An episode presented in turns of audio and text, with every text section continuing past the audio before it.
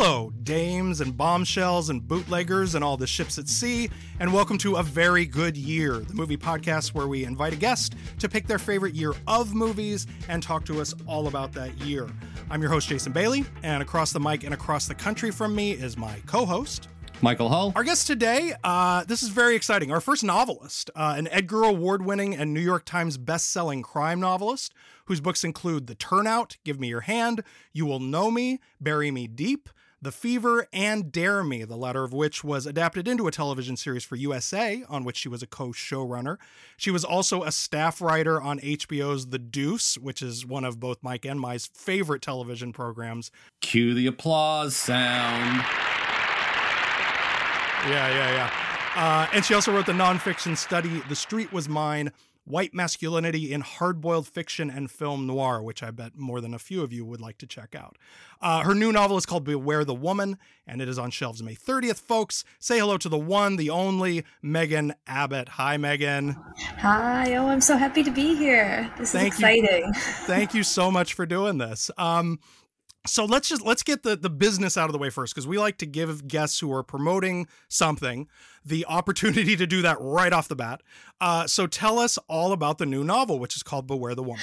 Well let's see. It's um i mean i i will admit all my books are very movie inspired so um so um uh this one is is a little bit inspired by um movies like Rosemary's Baby. Mm. Um, it is about a young, a pregnant woman who goes with her husband to um, visit his father in the Upper Peninsula of Michigan, which is a very beautiful, very remote place. And uh, while she's up there, um, she begins to learn things about her husband and his family that, that she did not anticipate. Things quickly go awry. So, yes. um, yeah, as they as they tend to do um, in, these, in, these, stories. So, so that's the basic idea. I, um, we do love when things go awry. Yeah. yes so okay well so you're you're this fabulous novelist. People know your books. They know your tv work.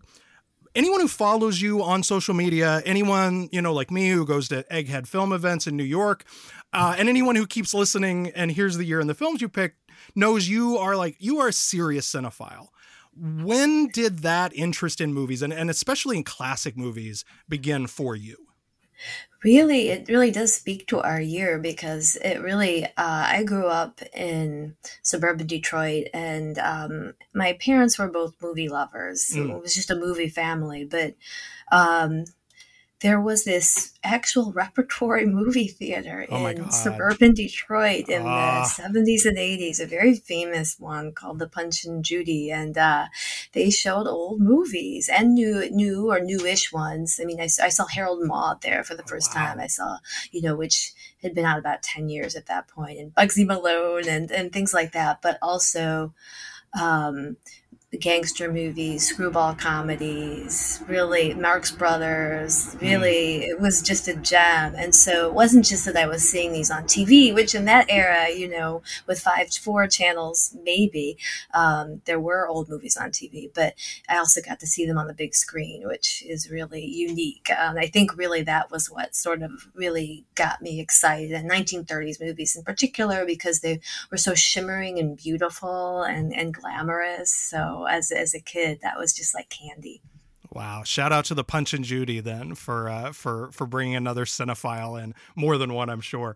Uh, you mentioned this briefly, you know, when, right at the beginning of the conversation. But so, how has that interest in classic cinema informed your fiction writing? Like, how does that play into when you're devising a story when you're when you're putting it down on the page? It's always in there, even when I'm not aware of it. Uh, it's it's it's sort of. I mean, I originally started writing fiction because I wanted to um, write my way into film noir. So my early novels are all these historical noirs, and uh, you know, trying to sort of write in in a lonely place. You know, walk into those movies like like that, and, um, so it's always in there. But I see it other ways now that I'm writing more contemporary novels. Um, scenes that emerge, and you don't don't realize that you've stolen from it until after the book comes out. As it just like uh, the visuals are so striking, um, right? And you know, moments. Um, certainly, just movies like Goodfellas. It's just like there's bits from it scattered throughout my books or Right. or the grifters you know and i and uh and i don't know if anyone will be able to tell but me because i need to picture the scene in my head to write it but um it's it's always there nice, nice.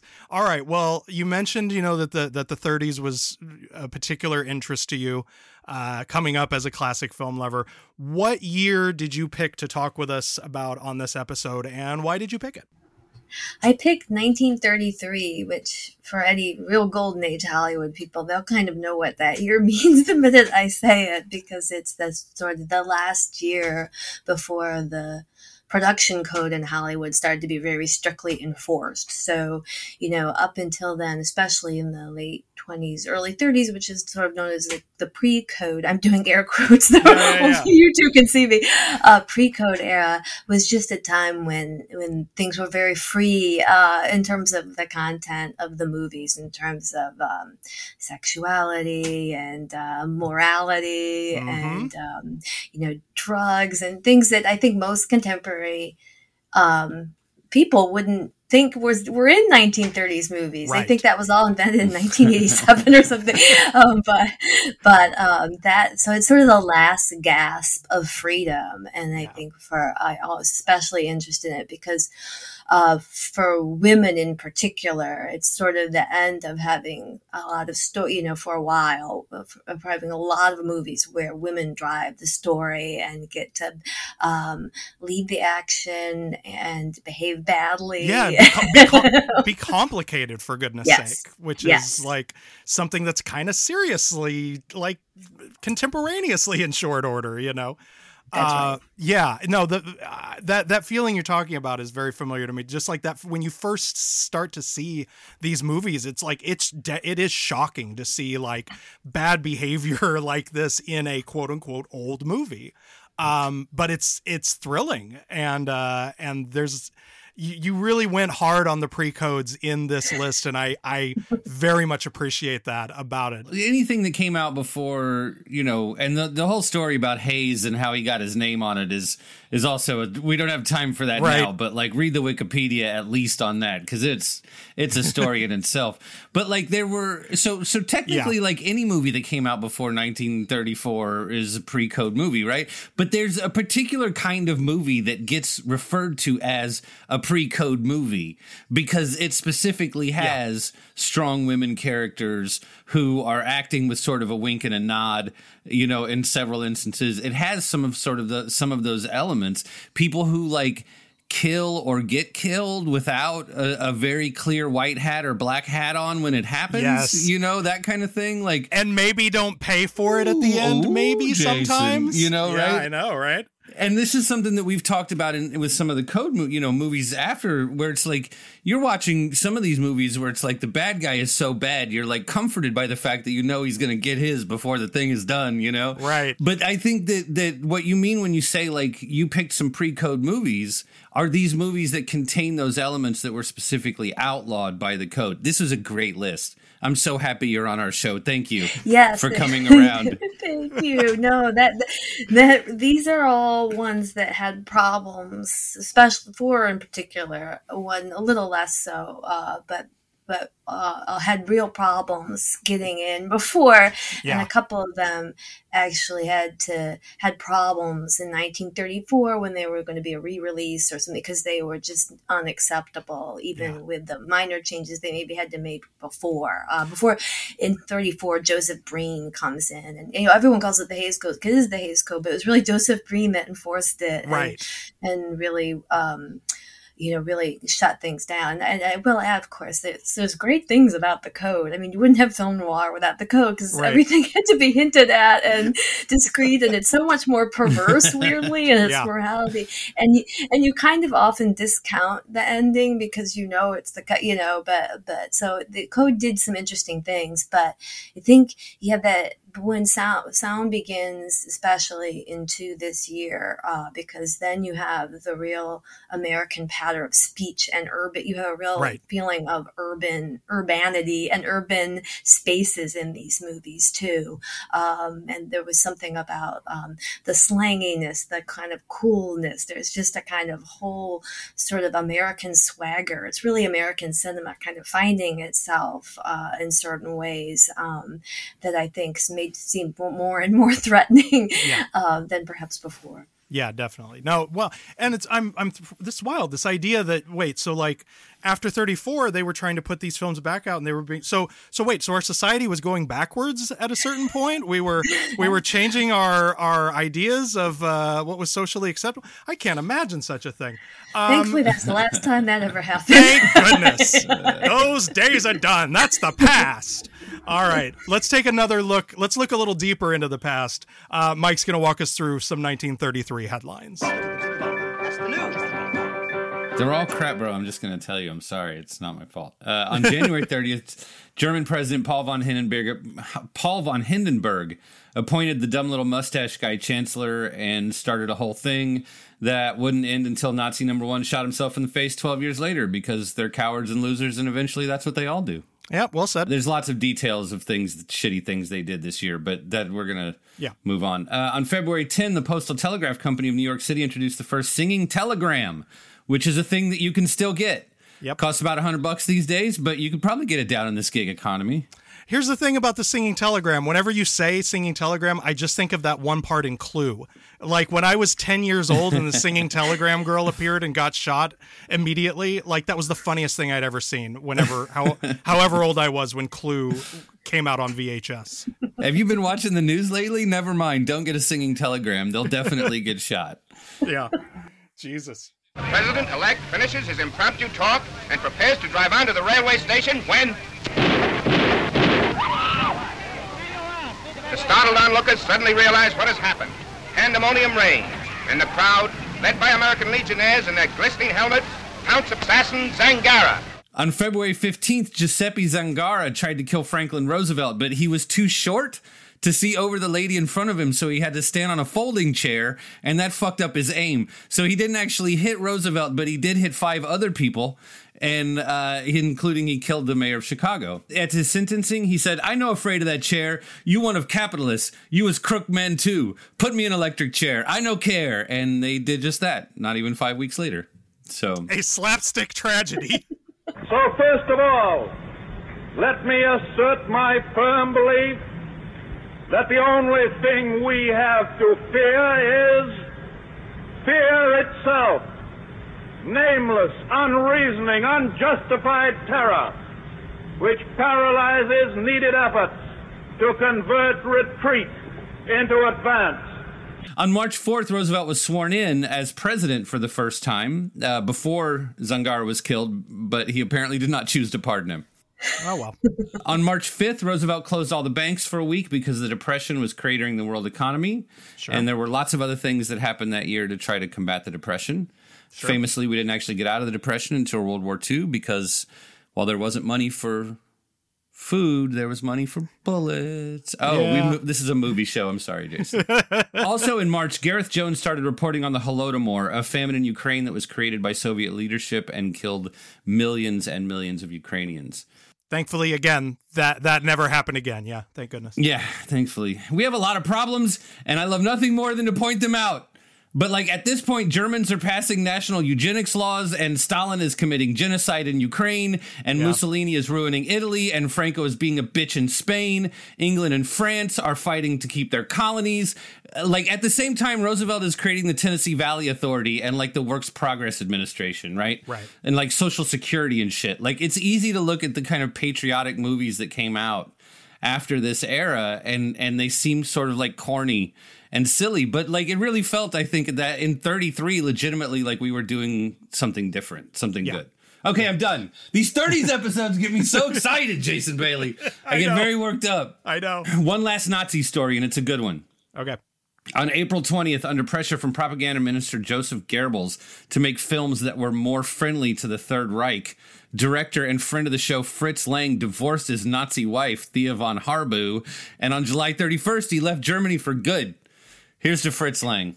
to come to Hollywood to make some of the best film noirs. Yes, yes, friend of the show. We love that guy. Yeah, you know, we've all broken up, I think, with some people for silly reasons, but like wanting you to do more Nazi propaganda is a pretty good reason to break up with somebody.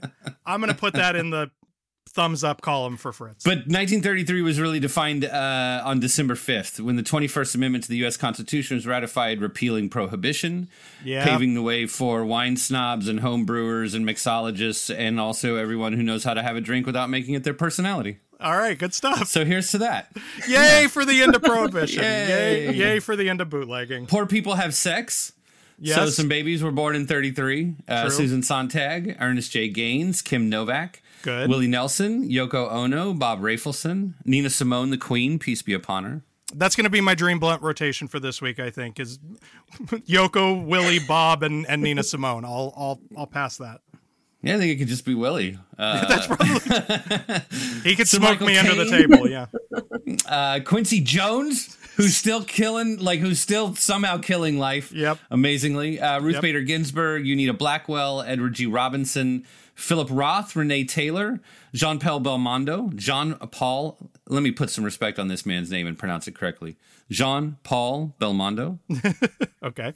James Brown, Jayne Mansfield, Carol Burnett, Gene Wilder, Danny Aiello, neurologist Oliver Sacks, Dom Yep. DeLuise was born in 33. All right. Had a great future ahead of him. Conway Yep. Twitty, Fred Willard, anti racist uh-huh. activist Jane Elliott, the lady who created the blue eye, brown eye exercise. And finally, Jason, tell me a joke. Why's that, Mike? You're so lame. Joan Rivers would have had me crying by now. Joan Rivers, born in 33 Nice. in sports, Primo, Primo Carnera beat Jack Sharkey in the sixth round to become heavyweight champion. Uh, England beat Australia four to one to regain the Ashes, employing bodyline tactics for the first time ever in a major competition. Big deal. I'm not going to mention the sport because you already said you want to talk to me I about will it in not. a different I will not. Rolling to the starting mark, Speed King Campbell's 2,500 horsepower Bluebird is prepared for a record run at Daytona Beach. On the course, the tread tires are replaced with smooth ones to reduce friction, and the giant engine is primed. Are you ready, Sir Malcolm? And finally, there was no World Cup, but Malcolm Campbell drove his car, the Bluebird, 272.46 miles per hour at Daytona Beach, Florida, setting the land speed record for the time. The Bluebird was a beautiful car. Look it up. He would be the first person uh, to go over 300 miles an hour a couple years later in a modified version of the car. And when I'm like tired and I can't like read anything important or want to work on important things anymore, he becomes my hero because he dedicated his life to something utterly fucking meaningless. uh, so here's to Malcolm Campbell in 1933. That's headlines. Thank you, Mike. All right, Megan, you ready to do a top five? I'm ready. All right, this is roughly ranked as I understand it. These are these, these are variable. These you won't you won't uh, you know gun to your head. You're not going to take these take these anywhere. But these these are pretty roughly how you would rank your your five favorites of 1933. So we are going to begin with a chiller from the director Michael Curtiz. Megan, what is the number five movie on your list? This is uh, Mysteries of the Wax Museum. exquisite. Almost as beautiful as the original. Someday I hope to have you restore Marie Antoinette. What's the matter, sir? Nothing at all, my boy. I should like to meet your friend. Why, certainly, sir. You will always be beautiful. Think, my child. In a thousand years, you will be as lovely as you are now. Come. No, no. Come. Let me go. Let me go. Let me go. which I I have to say is one of my more recent discoveries. I know I saw it as a kid, but there's a beautiful restoration Yes. of it now. Um, and I definitely didn't see this. Um, I believe the Film Foundation um, and maybe UCLA uh, were involved in it. But- And the George Lucas, the. George Lucas Family Foundation. yes. yes. So like That's right. a little, little bit of love to George Lucas there.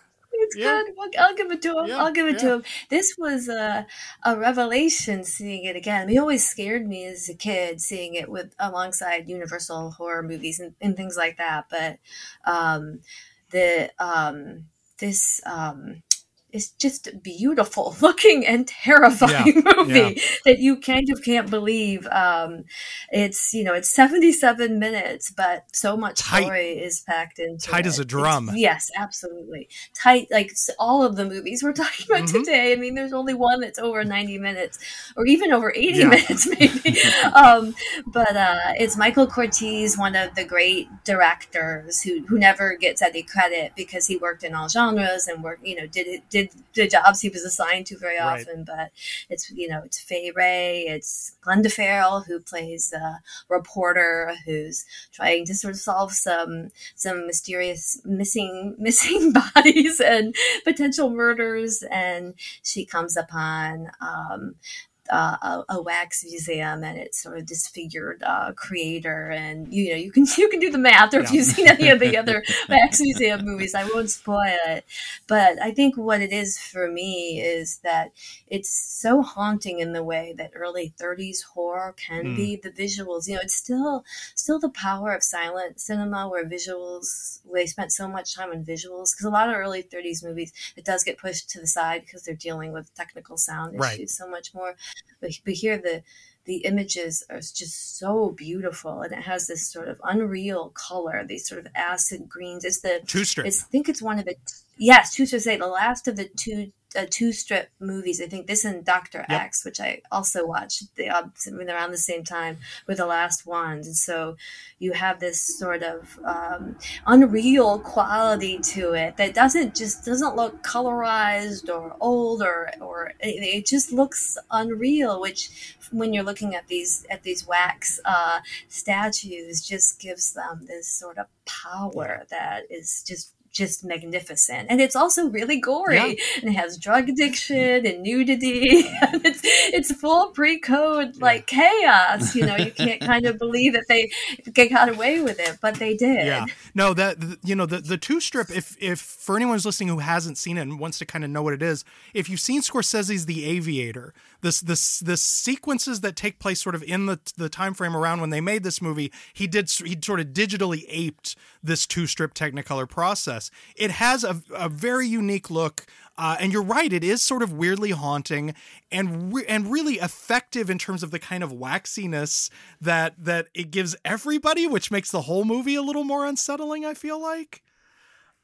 Yes, absolutely. Because there's a lot of broad comedy and goofiness and shenanigans yeah. with the report, you know, but, but but it all feels sort of you have this anxiety around it that a lot of great horror movies do with the with the stuff before the stuff. Yeah, yeah. where you just feel this tension and everything's a little frenetic and strange, and there's the stillness of these wax figures and uh, and a kind of classic um, mad artist, mad creator, mad scientist uh, personality, which is is become so iconic. Yeah. Uh, already was in literature at this point, but it's becoming iconic in film. Yeah, no, there's a beautiful and very recent Warner Brothers.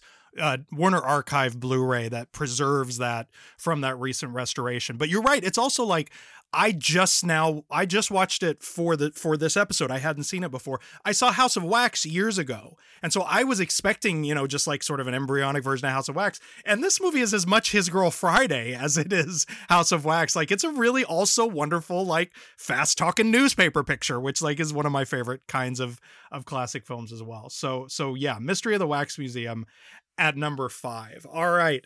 Megan, what is your number four movie for 1933? Okay, so this is this is a huge one for me as a little girl. Um, this is a bombshell. Ever since I began to make a name for myself, he's been double crossing me with his rotten publicity.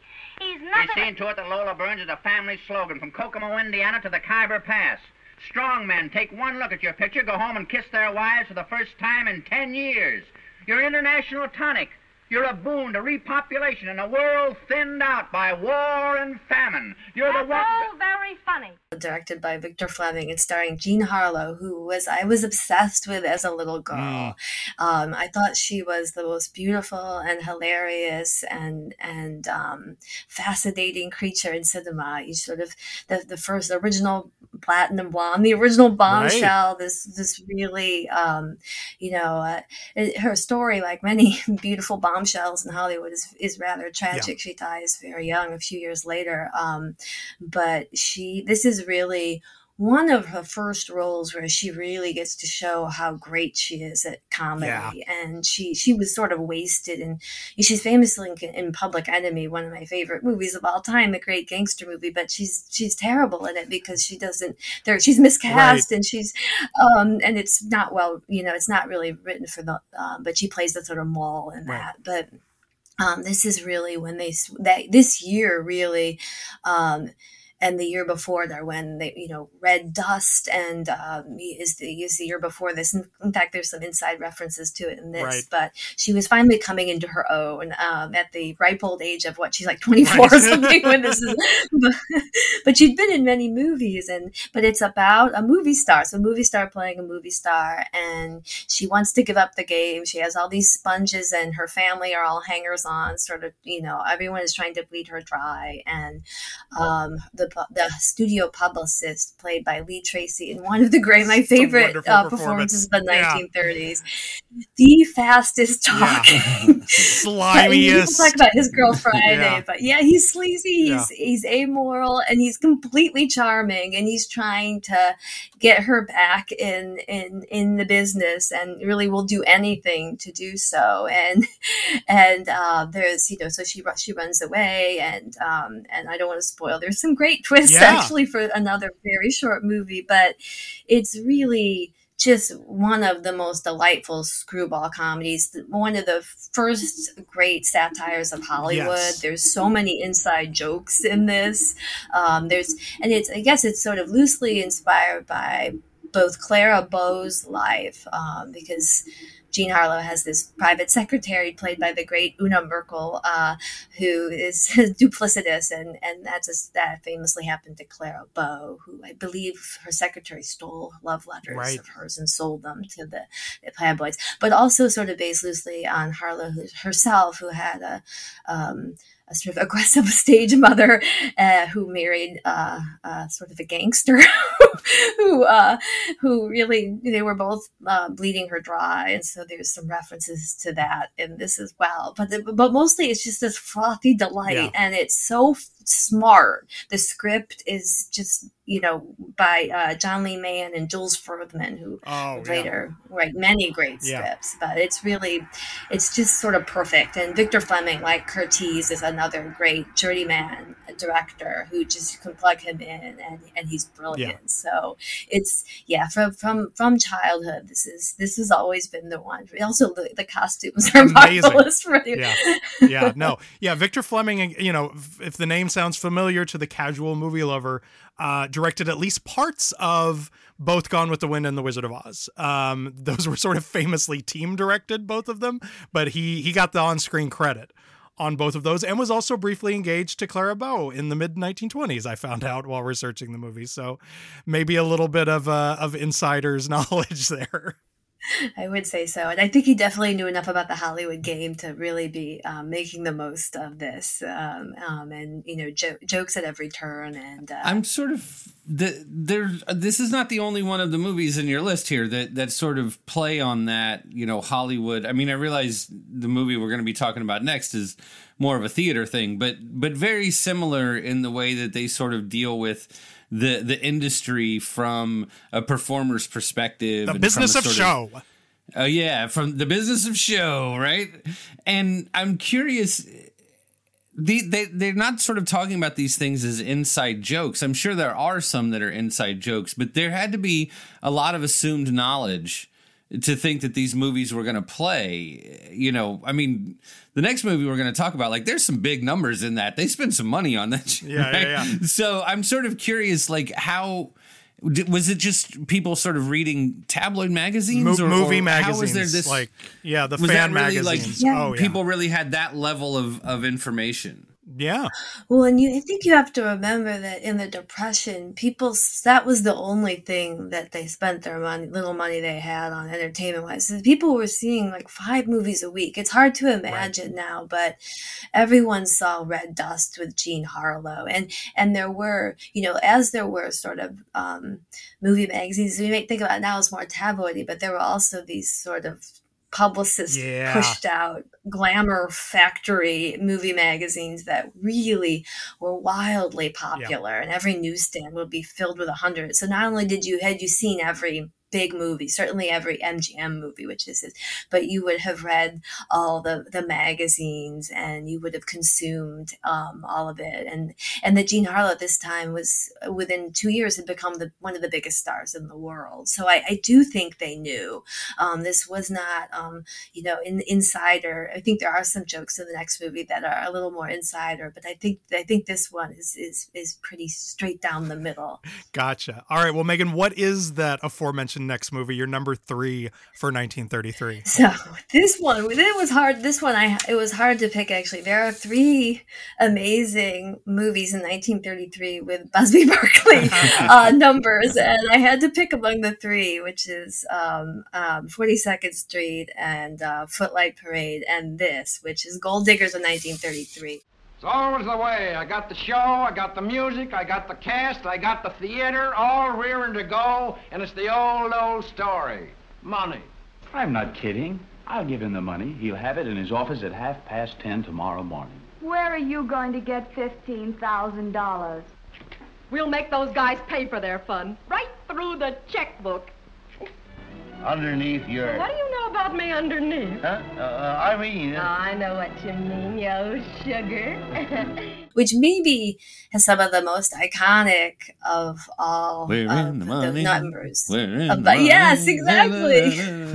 My wife was like, "Wait, is that is that what this is from?" And then, of course, you know, straight to the internet. You know, yes.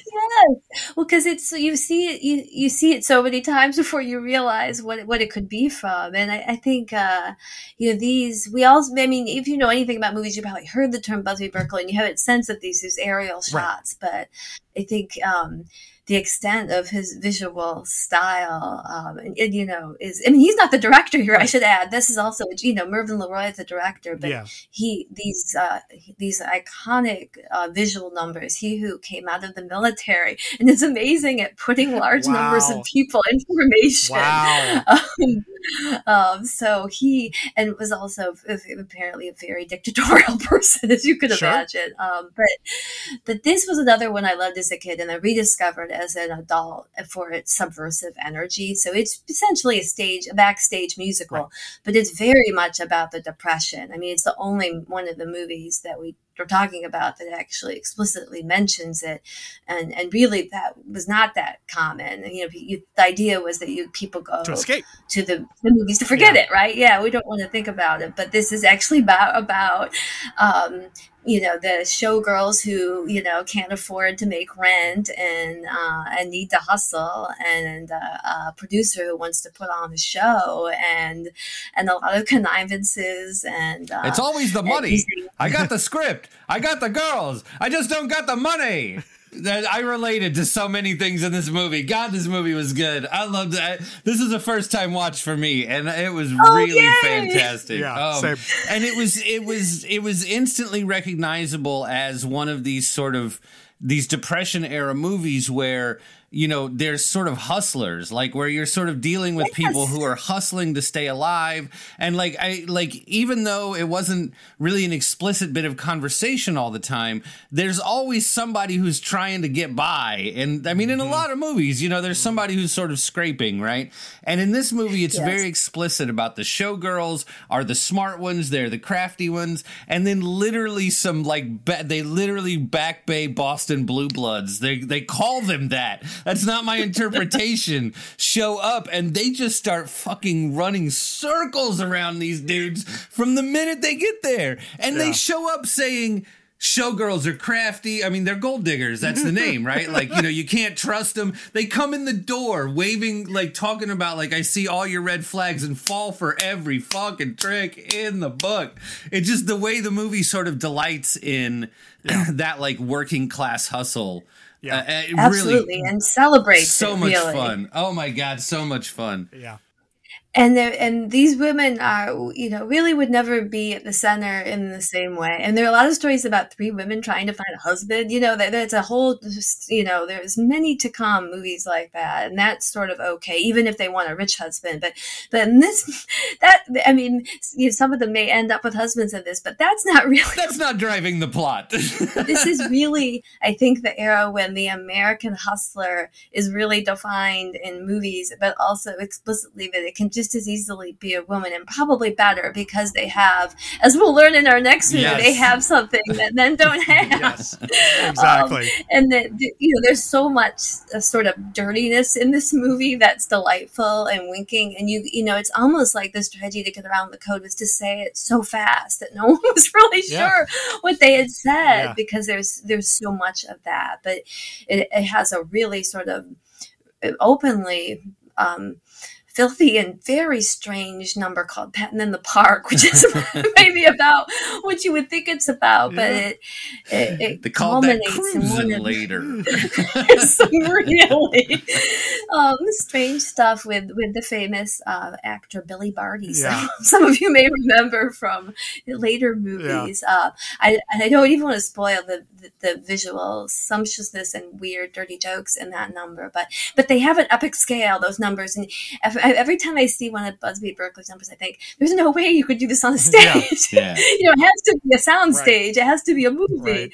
Um, it has this famous neon violins scene where apparently the w- women holding these neon violins for effect, God, it kept getting electrocuted.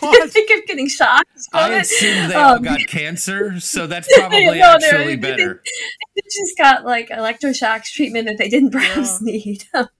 but the, the the main number that I picked this for is one that I think is justly very uh, famous, which is "Remember My Forgotten Man," which is really that's a phrase "forgotten man" that people have forgotten yeah. about now. But that really, it really was about the World War One vets who now were on bread lines and had fought, given everything in World War One and and now no one was caring about this is directed straight at hoover uh, you know mm. outgoing um, because they had marched on washington under hoover for not doing anything right. um, to help them get jobs and and this is a really brechtian it's even in the brecht style of a musical number yeah. where it's speaking directly to this audience and, and joan blondell giving this amazing performance and um and this just gorgeous Etta Moten does this soloist of that it's just there's something sort of bluesy and haunting and and subversive about the whole number it's actually kind of a radical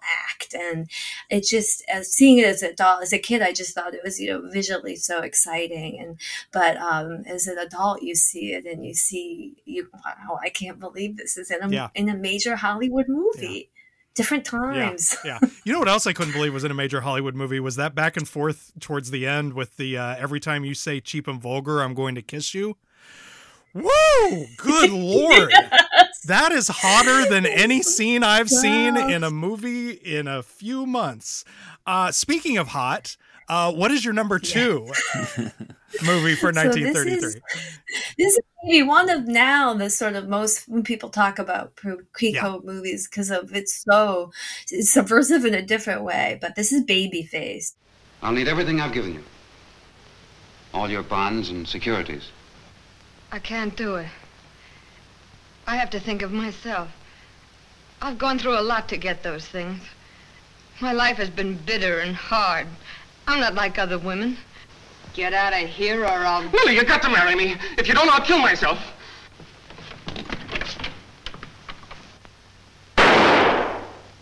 Directed by Alfred Green and starring the great Barbara Stanwyck, yeah. just also becoming a star in this movie. And she plays a young woman whose father runs this um, essentially a bar and um, and um, is sort of tries to pimp out his daughter. Yeah. you know, I'm not spoiling it yeah. because the movie itself is what 70 minutes, and this happens in the first three minutes. And uh, they take care of him real quick. They, Yes, she's taken care of, and she she goes she she moves to the big city with um, her friend. Another unusual factor that you won't see and once the code is in, but her friend is is a black woman that she works with at the bar, who's throughout the movie her only confidant, um, and has a character uh, unto herself.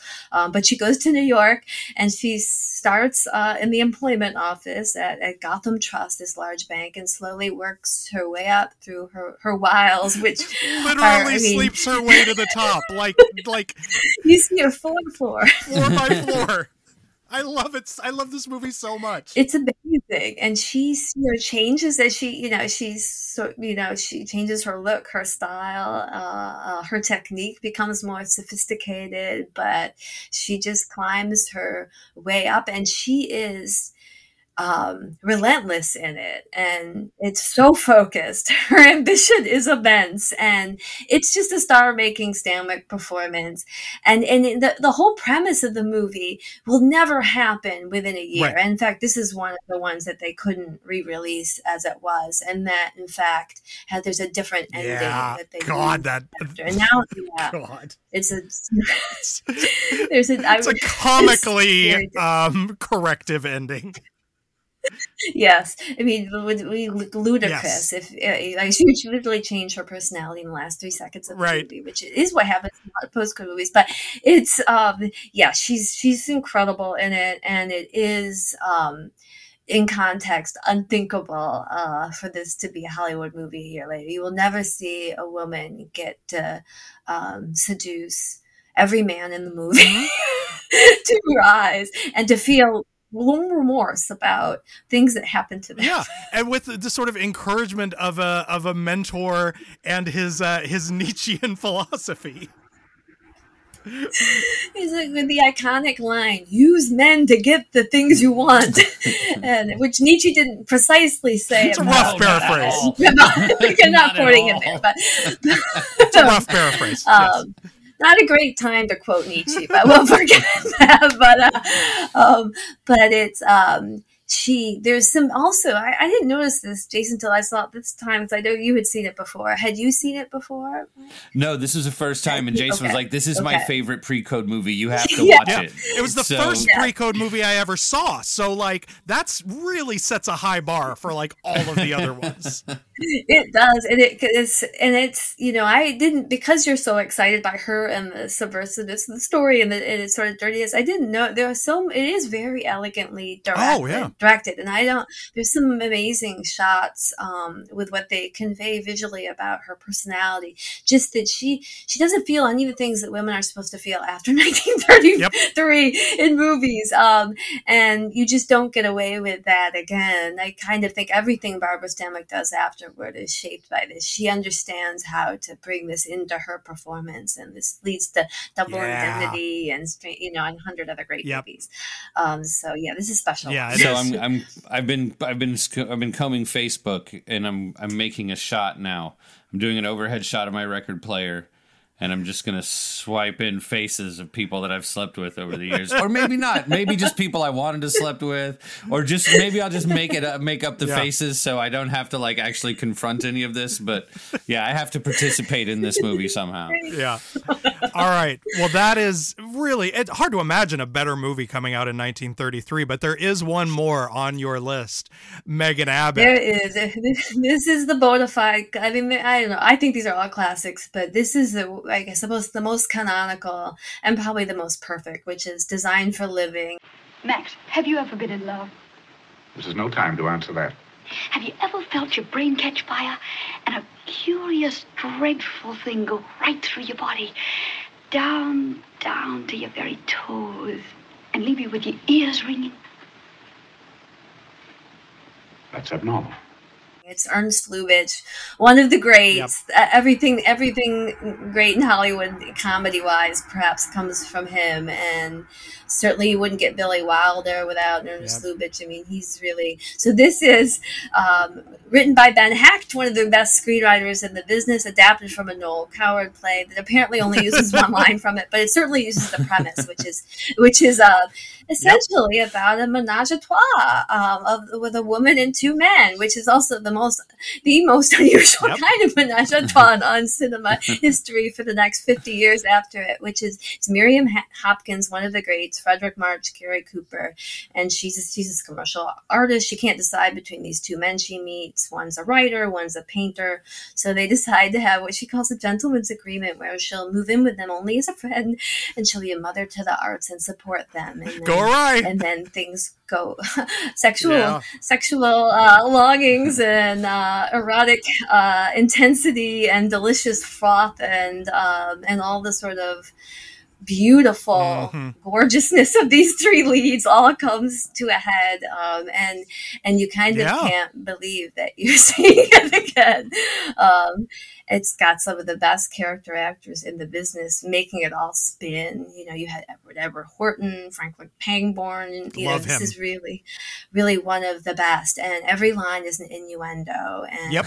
um, he, lubitsch was sort of the master of suggestion and and famous the famous term is the Lubitsch touch, which is that there's which is really I mean everyone would learn from him because they would need it the next year because he really figured out how to like get multiple dirty meanings into everything, but make it seem so sophisticated. Yes. And and also that European sensibility. He, he's you know he is coming from Europe and has uh, just a more sophistication about these matters. You know, a more cosmopolitan yeah. view of women, of sexuality, of uh, the the fluid nature of sexuality. Mm-hmm. So in some ways, you know, this could be a, a movie uh, now in terms of that because it, it, nothing in it is uh, stays in one place. no, I mean, I think I think I've really seen an uptick over the past few years of like of young cinephiles discovering this movie and really attaching to it because that fluidity, because it's so ahead of its time and still feels fresh in terms of of the sort of the sexual freedom of the thing. Um, I saw it for the first time a couple of years ago, and the thing that was really astonishing to me about it was Gary Cooper. Um, just that if you have this, if your image of Gary Cooper is High Noon, um fucking watch design for living because like you just you think of him as you know this sort of the sort of stoic aged western hero and he is so hot in this movie and sexy and interesting it's a one i mean all three of them are great but they're equally great it's not like he gets smoked off the screen the way you think he might by fredric march for that's example. right and then usually with a screwball romantic comedy there's like the one she should be with and that kind of yeah. stuff the one she's going to be with until but they, they both i mean Fredric March, obviously very handsome, but, but he's so charming. And, yeah. and, Gary Cooper is sort of less verbally charming, but he's so physically beautiful. Yes. he's, you know, he's, he's almost more, well, in some ways more beautiful than beautiful Miriam Hopkins. So he's just so, yeah. and I think, you know, uh, Lubitsch makes great use of that. And, yeah. and the, the way these actors are able to uh, generate the heat in every scene and the, um, is just makes it all sort of dance. And it's, it's a you know there's a sort of there are a lot of meta elements now that I think of it to all these movies because the the art the notice of the artist and uh, and what the artist conceals or reveals or the sort of um, mm. um, foolishness of the artist and um, and the the decadence of the artist um, and then um, and how they want to be free um, but then in the end you know they they want to be they want to be the boyfriend you know they you know like all that sort of the way i mean it's a lot of a lot of these a lot of these movies now i think the last three are all about women manipulating um, male desire to a certain way but also having it especially in this one i think yeah. this miriam hopkins desire for both these men is palpable mm-hmm. Yeah, no, that's and that is one of the things I, I almost feel like the greatest endorsement you can give this movie is the fact that yes, it was you know it made it through the the, the Hays office, but it was still banned by the Legion of Decency, and I think that is a huge feather in its cap. Yes, yes. and in fact, it was refused re-release the following yes. year, so yes. they got they got all yeah got it out in the world. That's all that matters. Let's bring back the era when writers and, and painters could be the leads in movies without living in their mom's basement. Let's bring let's, let's get back to that. I was like, look at how like refreshingly like about art this is without being about art.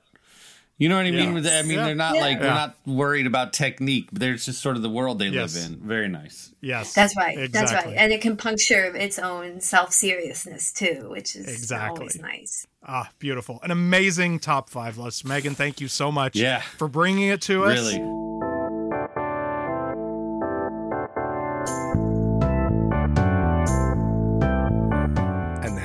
A word from our sponsor. This episode is brought to you by Mubi, a curated streaming service dedicated to elevating great cinema from around the globe. From iconic directors to emerging auteurs, there's always something new to discover. With Mubi, each and every film is hand selected so you can explore the best of cinema streaming anytime, anywhere. And this week we wanted to recommend a couple of newer releases in the library, both now streaming in the US. Um, I wanted to tell you a little bit about Free Chol Su Lee, which came out last year and is a terrific documentary about an innocent man wrongly accused. Mike, you know how much I love my innocent man wrongly accused documentaries. Uh, and this is a really good one. Uh, the, the the titular Chol Su Lee was a Korean immigrant who was uh, wrongfully convicted of a 1973 murder in San Francisco, and his case became a big sort of rallying point for the Pan Asian community. Uh, and then the movie goes on after he is released for about another half hour and um, uh, complicates the traditional narrative in a really interesting way. Uh, this is a super compelling documentary, really, really worth your time. Uh, that one again is free, Chol Su Lee. Uh, Mike, what do you got? I would recommend checking out The Actress, starring friend of the show Isabel Sandoval. It is a short Yay! film. It is just sort of really, really super creative and actually delves into the mind of an actress and, and sort of not just playing it out, but what it means as a human being to to try to embody other people. Nice. So it's actually like it's a really cool movie, but it's also a study of movies and and of people that we've had on this show. And Isabel is fantastic in it, and all the costumes are amazing, and it's just a super super cool movie. And it's eight minutes. Like, come on, you dig it. Oh hell, dig it exactly. Yeah, no, ex- no excuse for not watching that. Exactly. You could try Mubi free for 30 days at mubi.com slash a very good year. That's M-U-B-I dot com slash a very good year, all one word, for a whole month of great cinema for free. Yay, free!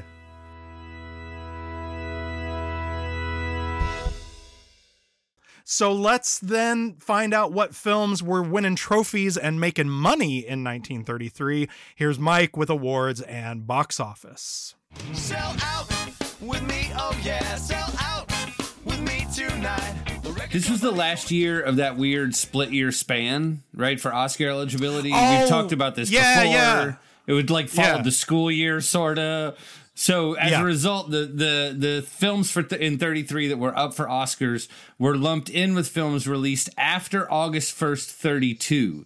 So there was actually Okay. a 17 month eligibility this year. Well, they so they could get themselves on an actual calendar. I'm okay, sure got it. there were people who complained about that. I'm sure. Best director went to Frank Lloyd, and Best Picture went to Cavalcade. I've not seen Cavalcade. I sounded excited about that, but I've not either. No, all right. Best actor went to Charles Laughton for The Private Life of Henry VIII. This was the first British film to win an American Academy Award. I that is a delightful movie, I will say. Though, um, and Charles Laughton, of course, is a delightful actor. I have seen that one. Um, Yeah, very good, very great early Laughton. yeah. No, he's fun to watch. Best actress to Katharine Hepburn for Morning Glory.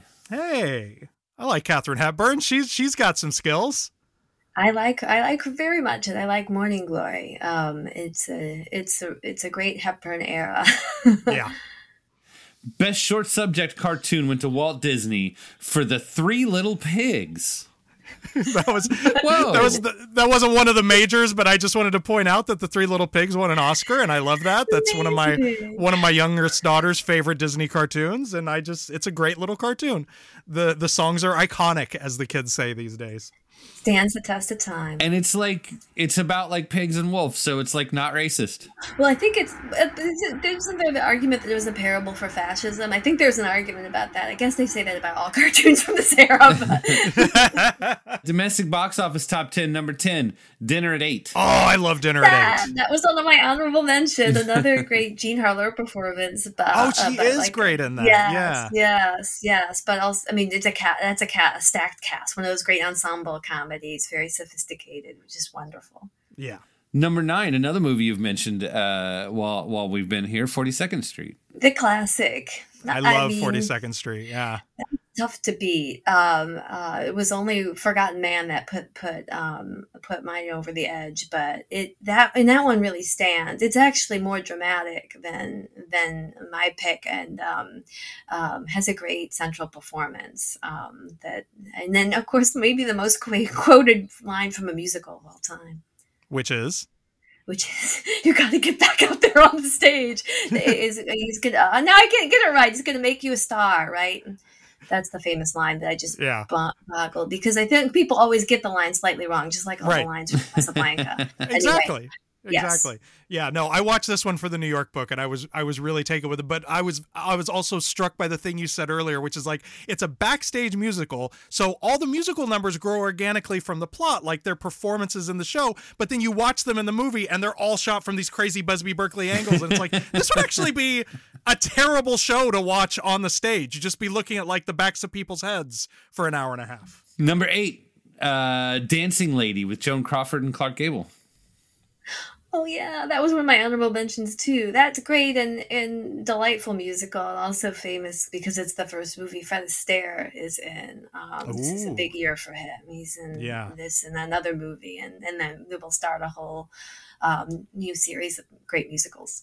Yeah, there's a lot of musicals on this top 10 list. Like that was the thing that was really strong. Almost half of this list is like musical comedies. Like they were the superhero movies of their day, Megan.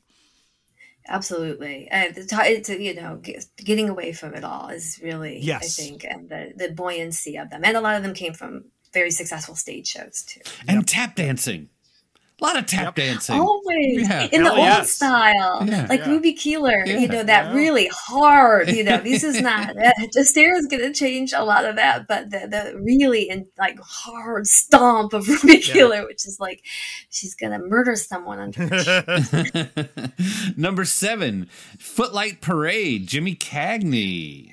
That Yeah. was that was also on my honorables. That's really another great Busby Berkeley set of numbers in that one. Um, Yeah. really spectacular. Jimmy Cagney doing some tap dancing as well in that one. Indeed, indeed. Yeah. This is when Ely was he was really showing himself to be, you know, gangst annihilating gangster and, uh, And a song and dance man. Yes. Number six, the 1933 King Kong. Yes. Oh, hell yes. Oh, hell That's my yes. big. That was my big move is to not include that only because I thought, well, everyone. That's the one Everyone's seen King 1933 Kong, movie yes. people will have seen if they've seen any Yes. 1933. I, I mean, it's a great movie, but I felt like I didn't have to stomp for that. Number five, Tugboat Annie with Marie Dressler and Wallace Beery. I have seen that one. That is pretty funny. It I is don't- fun. I mean, it's. Uh, I don't say it's a movie as a whole, but yeah, performance. I mean, it, it, she's one of the best. She's also Yeah. in Dinner at Eight and really spectacular. As is Wallace Beery, who's Yeah. um, kind of you know years later barton fink will have to write a wrestling picture for him There should be a 70s exploitation movie called Tugboat Annie that takes place on like a gambling, one of those like, you know, stationary gambling be. boats, you know? Yeah. Yeah. yeah. Number four, She Done Him Wrong, Mae West, and a baby Cary Grant. Yeah. yes Be as beautiful as gary cooper that that was Yes. on my honorables too that i loved Yeah. mae west as a little girl as well and that's Yeah. another one with innuendo that would be impossible Oh, to to end like like her last burst of freedom was sort of her her first burst of stardom. It's a real it's a real fucking bummer, is what it is. Number three, uh, we spoke about this one already The Gold Diggers of 1933. Fantastic movie. Yep. Number two, Mae West, back again. I'm no angel. Oh, baby Cary Also- Grant's back again too. Yeah, Yeah. they were they were Yep. knocking it out that year. Yeah, yeah, Probably yeah. behind the scenes too. Yeah, yeah, yeah. No, this is. I love the fact that that both of these early Mae West movies came out in the same calendar year. Like, like just roars out of the gate and then just gets like immediately decimated by Joseph yeah, Breen. like, Yeah. hurry up while you get it while you can. It's almost Yes. like they're running for their lives. Yes, exactly. And number one, another musical featuring Eddie Cantor, Mm. Roman Scandals. I'm I I I can't. I tried. I couldn't. I have seen this. I, it's also a visually stunning movie, and Eddie Cantor is is great. And there's a lot of there's a orgy, nudity, and there's a lot of is very. But there's also Oh, I gotta finish it. Then. I mean, some of these some of these movies have problematic stuff in it. that movie has a lot. Of it. I'll just say that you can like dot dot dot it. It was striking to me that like i mean first of all that you know first of all that the number one movie of 1933 earned 2.4 million dollars like a tidy sum um but that the number one movie of 33 was like an eddie cantor vehicle and i feel like he is one of these stars who was who was very big at the time but who you know has sort of disappeared into the you know the dustbin of history like we don't we don't we don't talk about eddie cantor all that much these days um and no, i'm not sure and it's he was a big force. Yeah, yeah, as you say. I, I'm not sure what it was about about his personality that sort of didn't stand the test of time the way that like Mae West does, or W.C. Fields, who we'll mention, or the Marx Brothers, or any of the other sort of contemporary comedians. But he had he had a moment in 1933. That's for damn sure. Yeah, yes, no, it is. It always is mysterious that that way. I think, um, you know, with the decline of the musical, which would be quite a Mm. bit less popular of this kind a few years later. Astaire Rogers is that more um, a very different kind of musical. Um, um, it feels like he, you know, these are more stage based. He came from theater and vaudeville, and it does feel like there's some kind of turn of the tide that didn't work in his favor. But he's also just really funny. Yeah, it's he is just uh, a shame. Yeah, yep, yep. All right. Well, uh, Megan, you want to do a lightning round? Yes.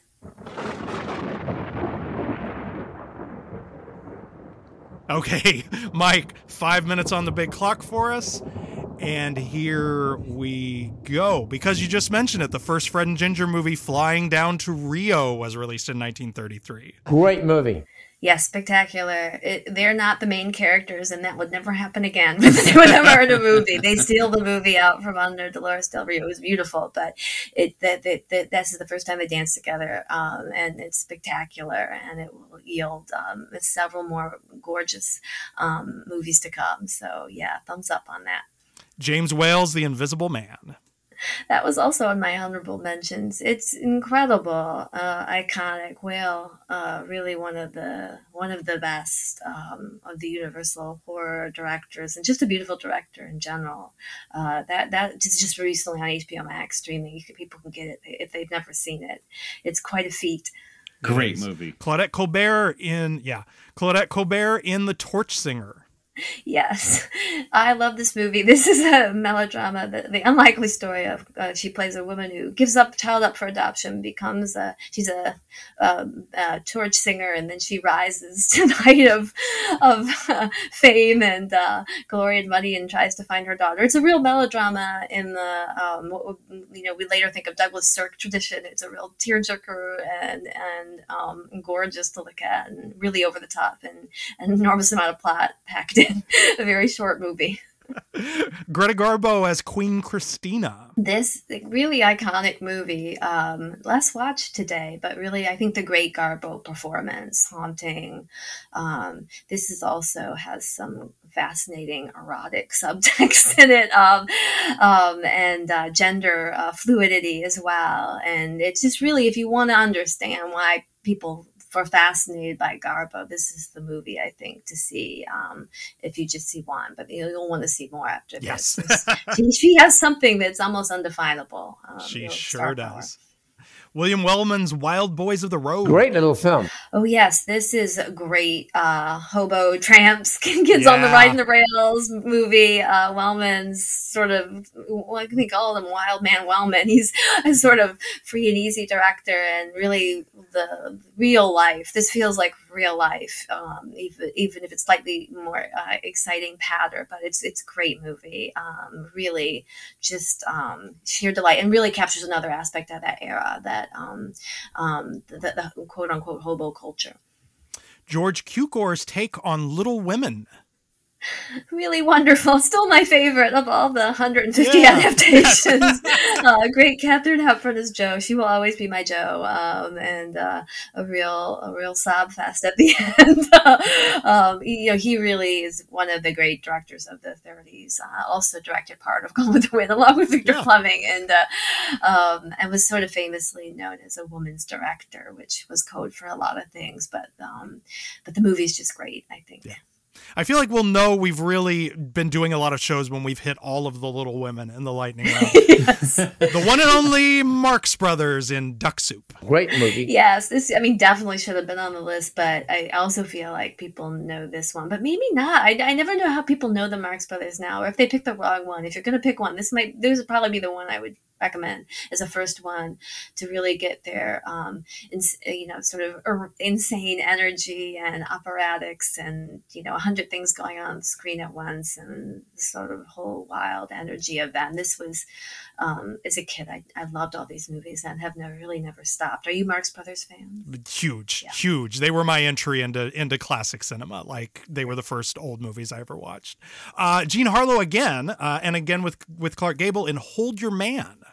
Very underrated pre-code. I think it's starting to get a little resurgence in recent years, but it's a real tough as nails uh, with um, you reteaming her with Clark Gable, and it's a real sort of kitchen sink. One of those one of these '30s movies where they sort of flip around genres a lot. There's parts that are really funny, parts that are very dramatic, parts that are really seedy, and it, it's fantastic. And another another they had great chemistry the two of them. Yeah. Uh, Barbara Stanwyck was very busy, not only in Babyface, but also Ladies They Talk About and Ever in My Heart. I've never seen Ever in My Heart, but why Okay. not? I have to look that up. But Ladies They Talk About is all time favorite, one of the great women's prison movies. it's Mm, really, it's got all the, all the tropes to come in women's prison movies, and I do mean all of them are in this one, and it's uh, uh it's fantastic, and it's really hard. Like those those early '30s movies, they're so hard, it's just spectacular. Great. And then let's wrap it up with the only actor who was busier in 1933 than Barbara Stanwyck. James Cagney was in not only the aforementioned uh, Footlight Parade, but was in Hard to Handle, Picture Snatcher, The Mayor of Hell, and Lady Killer. Any of these ones that you've seen? think picture uh, uh, Picture Snatcher is actually a low key favorite of mine because it's loosely inspired by the photo- tabloid photographer Weegee, you know, Yeah. who took those Oh, yeah. iconic photographs. It's about what one of those photographers, and is a real little hidden treasure. Uh, definitely worth seeing. I mean, I think he had a better in general 31, 32 than 33, but he comes back again next year. I mean, those other ones might wait. I had, I did, I think I've seen a couple of those actually. Now that I say it, I did go on a long Cagney run, but but Footloop, Footlight Parade, I think, is his real star this year. He's so great in that movie. Beautiful. All right. Excellent lightning round. Megan Abbott, thank you so much for coming on. Um, we're going to throw it to our friend WXO Foley for a quick PSA.